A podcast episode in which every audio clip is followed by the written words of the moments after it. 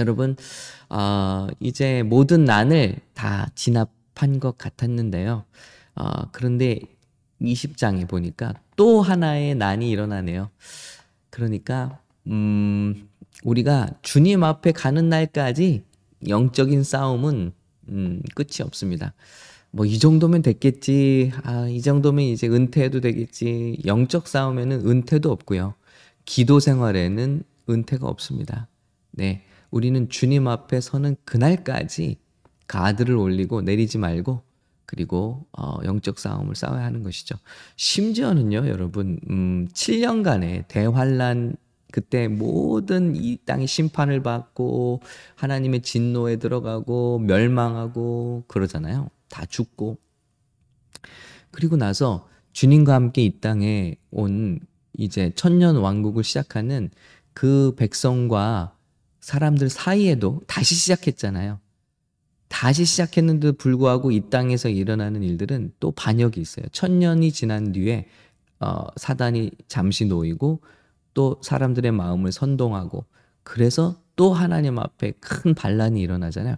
그러니까 우리가 어, 이따 그래서 이제 그 마지막 그 천년 왕국 뒤에 나오는 그 전쟁이 다 심판을 받고 그 다음에 어, 어떻게 됩니까? 이제 영원한 심판에 들어가고 우리가 눈에 보이던 이, 이 땅과 하늘은 다 없어지고요. 체질에 다 타서 없어지고 새 하늘과 새 땅, 영원한 나라 그리고 우리가 부활체를 입고 주님과 함께 영원히 영원히 어, 그 새 하늘과 새 땅으로 들어가는 거잖아요.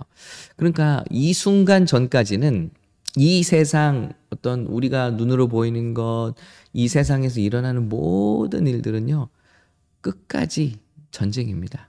네, 문제가 없을 수가 없어요. 그럼 우리가 어떻게 기도해야 될까요? 네, 문제를 없애지 말아줘. 우리 평생은 문제입니다. 우리 무덤 속에 들어가는 그날까지 문제입니다. 그러니까 무덤을 피하게 해주세요가 아니라 주님 문제 속에서도 지혜를 주시고 평강을 주세요. 풍랑 속에서도 예수님을 모신 배는 안전했잖아요. 그러니까 어, 우리가 문제를 없애달라는 기도보다는 문제 속에서 성장하게 하시고 문제 속에서 무릎 꿇지 않게 도와주시고 문제 속에서 뒤로 후퇴하지 않게 도와주시고 문제 속에서 예수님 붙들고 앞으로 전진하고 승리하고 성장하고 자라게 해주세요. 네. 평강을 잊지 않게 해주세요. 이것이 우리의 올바른 기도가 되어야 할 줄로 믿습니다. 다윗이 끊임없는 이런 영적 전투를 겪게 되네요. 또 이번에는 아, 불량배라고 소개가 되는데 한번 볼까요? 네. 아, 말씀을 읽어드리겠습니다. 그때 불량배 한 사람이 그곳에 있었는데 그는 베냐민 사람 비그리의 아들인 세바라는 사람이었습니다. 다시 한번 배경을 잘 설명드릴게요. 어, 이스라엘은요, 이 어머니가 다 배가 다른 이복 형제들 12명의 지파로 구성되어 있잖아요. 몇 명은 어, 한 어머니, 몇 명은 또 다른 어머니, 뭐 라헬, 레아, 뭐 비라, 몸종들 뭐 이렇게 갖고 많은 자녀를 빠른 시간에 아, 생산하고 지파를 성장시킬 수 있는 이점은 있었습니다만은 그로 인해서 자녀들 간의 갈등도 어, 굉장히 심했습니다. 그런데 음, 다윗은 유다 지파 사람이잖아요. 어, 예, 레아 어, 사랑을 그리 받지 못한 레아의 어, 아들들 중에 하나입니다. 그런데 다윗의 사랑을 받은 어, 요셉, 그러니까 죄송합니다. 라헬, 라헬의 아들들이 있잖아요. 요셉과 베냐민. 이 요셉과 베냐민 지파 후손들이 굉장히 창성했어요. 그래서 어, 능력이 있고 돈도 많고 세력도 컸다는 것입니다. 그래서 나중에 형세가 어떻게 됐냐면 이 음, 그 요셉과 베냐민 지파가 굉장히 커져서 거의 나머지 10개의 지파를 통합해 버리고요. 남쪽에는 유다 지파 하나만 이렇게 떨어져서 좀 어, 색이 다른 그런 어, 색깔을 띠고 있었어요. 그래서 굉장히 갈등이 있었습니다. 서로 견제가 있었어요. 형제들 가운데, 지파들 가운데. 그래서 이것이 자, 베냐민 지파에서 왕이 나왔을 때는 그 큰 문제가 안 됐어요. 누구죠? 사울 왕이 나왔을 때는 그들의 세력이 컸으니까. 그런데 이 유다 지파에서 지금 10대 1로 어, 분리를 당하고 있는 유다 지파가 거기서 왕이 나왔으니까 이게 잘 통합이 어려운 거예요. 그래서 다윗 왕이 어려움을 많이 겪고 있는 겁니다. 그래서 또 베냐민 사람 비그리의 아들 세바라는 사람이 난을 일으켰네요. 예, 우리는 용납 못한다. 다윗을 왕으로 아직도 받아들이지 못하겠다. 그 땅덩어리도 작은 데서 말이죠. 우리 대한민국에서도 많이 그러잖아요. 정치 싸움이 심하잖아요. 왜 그런지 모르겠어요. 예, 땅도 적은데. 자, 이렇게 그래서 난이 일어났습니다. 그래서 소리를 질렀습니다. 우리는 다윗과 나눌 게 없다 하고 난을 일으킵니다. 그때 모든 이스라엘 사람들, 이스라엘 사람들은요, 유다 지파를 제외한 열 지파를 그냥 지칭하는 말이 되었어요. 그래서 다윗을 떠나 비그리의 아들 세바를 따라갔으면 얼마나 참 답답한 일입니까? 자, 그때 이제 다윗이 예루살렘에 있는 왕궁으로 돌아와서 이 난을 또 진압해야죠. 그래서 어, 왕이 아마사에게 말했습니다. 아마사는 지난 장에서 설명드렸습니다만은 누구였죠? 바로 압살롬을 따르던 장군이었죠. 그런데 다윗이 이 아마사에게 군대 장관을 맡겼다는 거죠. 통합을 위한 정치죠. 적군의 적의 장군을 장수를 예 나의 그, 그 국방부 장관으로 세운 거예요. 그러니까 여러분 누가 기분 나빴겠어요? 그 자리를 차지하고 있던 요압이 여러분 여기 안 껴들 수가 없죠. 이 스토리가 참 우리 인간사에 일어나는 모든 일들을 다 그대로 얘기하고 있어요. 그래서 이제 요압이 아니라 아마사에게 말하잖아요. 어, 너는 군대를 소집해서 어, 이제 이 난을 진압해라 했는데 이 아마사가 아무래도 또 어, 유다 출신이 아니지 않습니까? 예, 그러니까 어, 소집하러 나갔는데 다윗이 정해준 기간보다도 더 오래 걸렸습니다. 이제 뭐가 요압 장군이 아니라 음, 새롭게 이 임명을 받은 장군이다 보니까 군대를 이렇게 통솔하는데 좀 어려움을 겪었던 것 같아요. 그래서 군대를 모집하는데 시간이 걸렸어요. 그래서 다윗이 또 다른 장수 아비세에게 말합니다. 이제 비그리의 아들 세비가 세바가 우리에게 압살롬보다 더 못된 짓을 할 것이다. 그래서 내 주인의 신하들을 데려가 그를 뒤쫓아라. 그렇지 않으면 그가 견고한 성들을 찾아 숨어 우리를 피해버릴 것이다 하고 어, 또 다른 장수에게 난을 진압하라고 이제 명령을 합니다. 이 아비세 여러분 아시죠? 시므이를 죽여버릴까요? 했던 바로 그 장군입니다. 자 빨리 가서 난을 진압해라. 왜냐 왜냐하면 이것들을 내버려 두면 그들이 어느 한 성으로 들어가서 그냥 견고한 성을 만들어 버릴 것이다. 저는 여기서 영적인 싸움의 원리를 또 배우거든요. 어, 뭐냐면요. 우리도 날마다 분을 품는 일이 있을 때 해가 지길 때까지 품지 말라고 하잖아요. 왜냐하면 그런 것들이 우리 안에 들어와서 해결되지 않은 켜켜 묵은 켜켜이 묵은 미움과 원망, 분노, 시기, 질투 이런 것들이 용서하지 않은 마음, 해결하지 않으면 내버려 두면 말이죠. 우리 안에서 견고한 진을 구축해 버린다는 거죠. 그러면 정말 하루에 깨어질 견고한 진이 열흘을 내버려 두면 이게 정말 해결할 수 없는 영적인 깊은 문제로 교착된다는 거죠. 그래서 우리가 매일매일 기도하는 것이 얼마나 중요한가. 매일매일 우리 마음의 문제를 해결하는 것.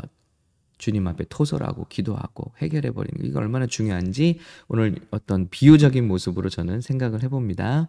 자, 그래서 어, 그렇지 않으면 빨리 해결하지 않으면 그가 견고한 성들을 찾아 숨어 우리를 피해 버릴 것이다. 그래서 요압의 군사들, 요압이 나오죠. 그렛 사람들과 블렛 사람들과 모든 용사들이 아비세를 따라 나갔습니다. 왜냐하면 요압은 이제 군대 장관이 아니잖아요. 다윗이 여러 가지 이유로 요압을 지금 견제하면서 어, 요압의 됨됨이를 알았거든요. 요압은 충성된 사람이 아니라 거짓 충성된 사람이고 자기 자리를 위해서 일하는 사람이지 다윗을 마음속으로부터 존경하거나 따르거나 다윗이 사울을 이렇게 충성했던 것 같은 그런 충성이 아닌 걸 안 거예요. 그래서 어, 요압을 배제를 시킨 건데 어, 나중에요. 나중에 음, 다윗이 솔로몬의 왕권을 차지할 때 굉장히 불안한 시국이잖아요. 그때 시므이도 죽이라고 하고요. 요압도 처단하라고 합니다. 왜냐하면 어, 이 사람들의 충성이 진짜 충성이 아니기 때문이죠. 자, 그래서 다윗이 사람들을 다 용납하는 것 같지만 다 분별해 두고 있다라는 이런 지혜를 우리가 배울 수 있습니다. 자, 그런데 요압이 또 문제를 일으킵니다. 요압이 문제를 일으켜요. 그들이 자, 기부원 커다란 바위에 이르렀을 때 아마사를 찾았어요. 아마사가 나왔는데 요압이 인사하러 가듯이 이렇게 갑니다. 요압은 군복을 입고 그 위에 허리띠를 차고 칼집에 칼을 꽂아 허리띠에 메고 있었습니다. 그가 앞으로 걸어 나오는데 칼이 떨어졌습니다. 그래서 칼을 줍는 척을 하면서 아마사에게 내 형제야 잘, 있, 잘 있었느냐 하고 아마 샬롬 하면서 인사를 하겠죠. 거짓 샬롬이겠죠.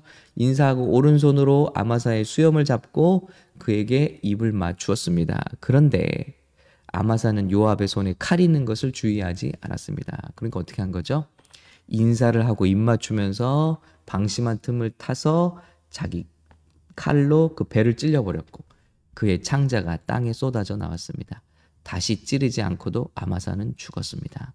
그리고 나서 요압과 그 형제 아비세는 비글의 아들 세바를 쫓았습니다. 와, 이게 참 비극인 게요. 아무튼 다윗이 자기 자리에 누군가를 앉히기만 하면 죽여버리는 거예요. 자기의 앞으로 출세 길에 자기의 자리를 흔드는 이런 사람들을 보면요. 다 제거해 버리는 거예요. 그리고 어, 싹 눈치를 봐서 아, 자기 안위를 지킬 수 있는 사람 그런 사람들과는 붙어서 내통을 하고요. 나중에는 다윗을 상대로 반역하는 쪽에 붙어버리잖아요. 자, 그러니까 아, 이게 참 안타까운 일입니다. 우리도 주님의 일을 하면서 우리가 열심히 주님의 일을 하는 것 같지만 우리 지난주에 성교사님 지적하신 것처럼 우리가 사역을 위한 사역을 하게 되는 경우가 있어요. 아, 사람을 생각하지 않고 하나님의 마음은 사람에게 있는데 사역을 위한 사역을 하다가 내가 사역에 묶여버리는 거죠. 사역이 나를 그냥 잡아 먹어버리는 거죠. 내가 사역을 컨트롤하는 것이 아니라 사역이 나를 집어삼키는 거죠. 이런 우리가 사역이 되지 않도록 주의해야겠습니다. 그리고 우리가 하나님을 사랑하는 것보다 내가 하나님께 맡은 일을 사랑해 버리는 거예요. 예를 들어 제가 하나님께 담임 목사로 샘물교회 현재로 목사로 있지만 하나님을 내가 순종하고 따르는 사람이라면 너는 이제 어떤 선교지로 가라. 너는 이제 어, 더 어려운 일을 맡아라. 하면 그게 따르는 게 주의 종인 거죠. 그런데 이 자리를 내가 지키기 위해서 하나님의 뜻은 이제 다른 곳에 있는데도 제가 그것을 따르지 않는다면, 불순종한다면 이 자리를 내려놓지 않기 위해서, 이 자리가 주는 어떤 혜택을 지키기 위해서 어떤 명예, 이런 거는 어떤 유형의 어떤 돈이나 권세나 이런 것도 있, 있을 수 있지만요. 무형의 어떤 리워드일 수도 있어요. 내가 이 자리에 있음으로써 얻는 만족, 내 만족, 또 어떤 평판, 인기, 모든 게 될 수 있습니다. 이런 것에서 우리는 자기를 어, 돌아보고 잘 지켜내야 될 것 같아요. 아니면 다윗이 요압을 믿지만 요압이 싸움은 정말 잘해요. 요압은 백전백 백승입니다.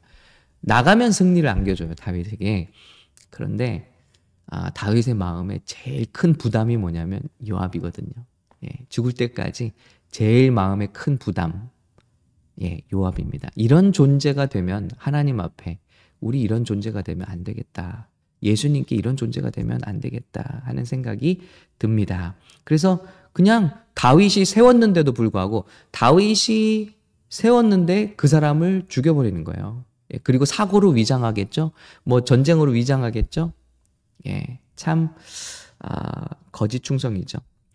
그러면서 싸움은 잘 싸워요. 그래서 결국 난을 진압했습니다. 다시 한번 난을 진압했고요. 요압은 이스라엘에 다시 모든 군대를 이끌게 됐고 다시 국방부 장관, 군대 장관이 됐네요. 여호와야다의 아들 분하야는 그렛 사람들과 블렛 사람을 어, 다스리게 됐습니다. 전쟁에 공을 세운 사람들, 구테타를 진압한 사람들이 이제 음, 그 공로를 인정받아서 다 자리를 차지하게 되었습니다. 그리고 이제 21장부터는 어, 하나님께서 다윗 왕자를 어떻게 세우시는지 잘 소개하고 있습니다. 다윗의 부하들을 소개하고 있고 다윗의 내각들 어, 한때는 형편없던 사람들이었는데 오합지졸인 사람들이었는데 다윗을 쫓아다니더니 용사가 되고 또 어, 개국 공신들이 되고 또 하나님 나라의 큰 일꾼들이 되는 그런 모습을 소개하고 있습니다. 여러분 저와 여러분도 마찬가지죠. 세상에서 별 볼 일 없는 사람들, 지푸라기 같은 사람들이죠. 그런데 하나님 나라에 우리를 아, 하나님 나라를 이 땅에 세워가는 일에 우리를 불러주시고 사용해 주시고 어, 예수님을 닮은 사람들로 만들어 가시잖아요. 빚어 가시잖아요. 그럼 우리가 겸손한 마음으로 따라가야 될 텐데 어느 순간 우리가 요압과 같이 엉뚱한 것에 눈이 멀어버리고 다윗의 마음은 우리 마음 가운데 없고 또 내가 원하는 것만 들어있을 때가 있는데 우리 이런 영적 싸움, 우리 마음 속에서 견고한 진을 몰아내는 영적 싸움을 매일매일 잊지 않고 할 수 있어야겠습니다. 오늘 이런 새벽 시간이 그런 시간 되시기를 예수님의 이름으로 축원하고요. 우리 정말 예수님의 마음을 가지고 영혼을 돌보시고 연령 그룹들을 돌보시고 샘터를 돌보시고 또 정말 그렇게 어, 자신의 모든 것을 쏟아부으시는 우리 성도님들 모두 예수님의 이름으로 축복합니다.